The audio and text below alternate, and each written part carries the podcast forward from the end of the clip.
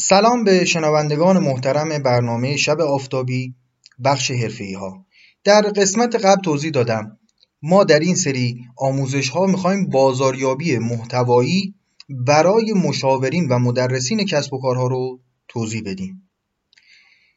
در آموزش قبلی گفتم بازاریابی محتوایی یعنی تولید و انتشار انواع محتوایی که مخاطبان ما رو مطلع بکنه از سطح تخصص ما. اولین نوع محتوا نوشته و یادداشته. اگر بخوام اسم مقاله رو بگم شاید خیلی از دوستان فکر کنن که مقاله دانشگاهی مد نظر ماست. نه مقاله یعنی یک یادداشت ساده در یک موضوعی که مخاطبان ما در اون سوال زیاد دارن در اون ابهام دارن و حل کردن اون ابهام. مثلا فرض کنید که یک نفر وکیل هست.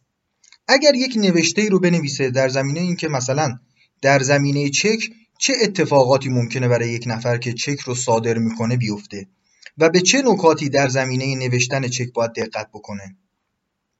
و در آینده توضیح میدم که این نوشته رو در کجاها باید منتشر بکنیم. ولی بعد از انتشار اون افراد زیادی به این آقای وکیل مراجعه خواهند کرد و این درخواست رو خواهند داشت که ما این مشکل در زمینه چک رو داریم و اگر میشه به ما کمک بکنید. این همون بازاریابی محتواییه. یعنی به جای اینکه من به عنوان یک وکیل فقط بیام بگم من وکیل هستم دانشگاه فلان درس خوندم هی فقط تخصص خودم رو بگم یک نکته آموزشی یک نکته محتوایی خوب ارائه می‌کنم که در حقیقت اون برای من بازاریابی می‌کنه.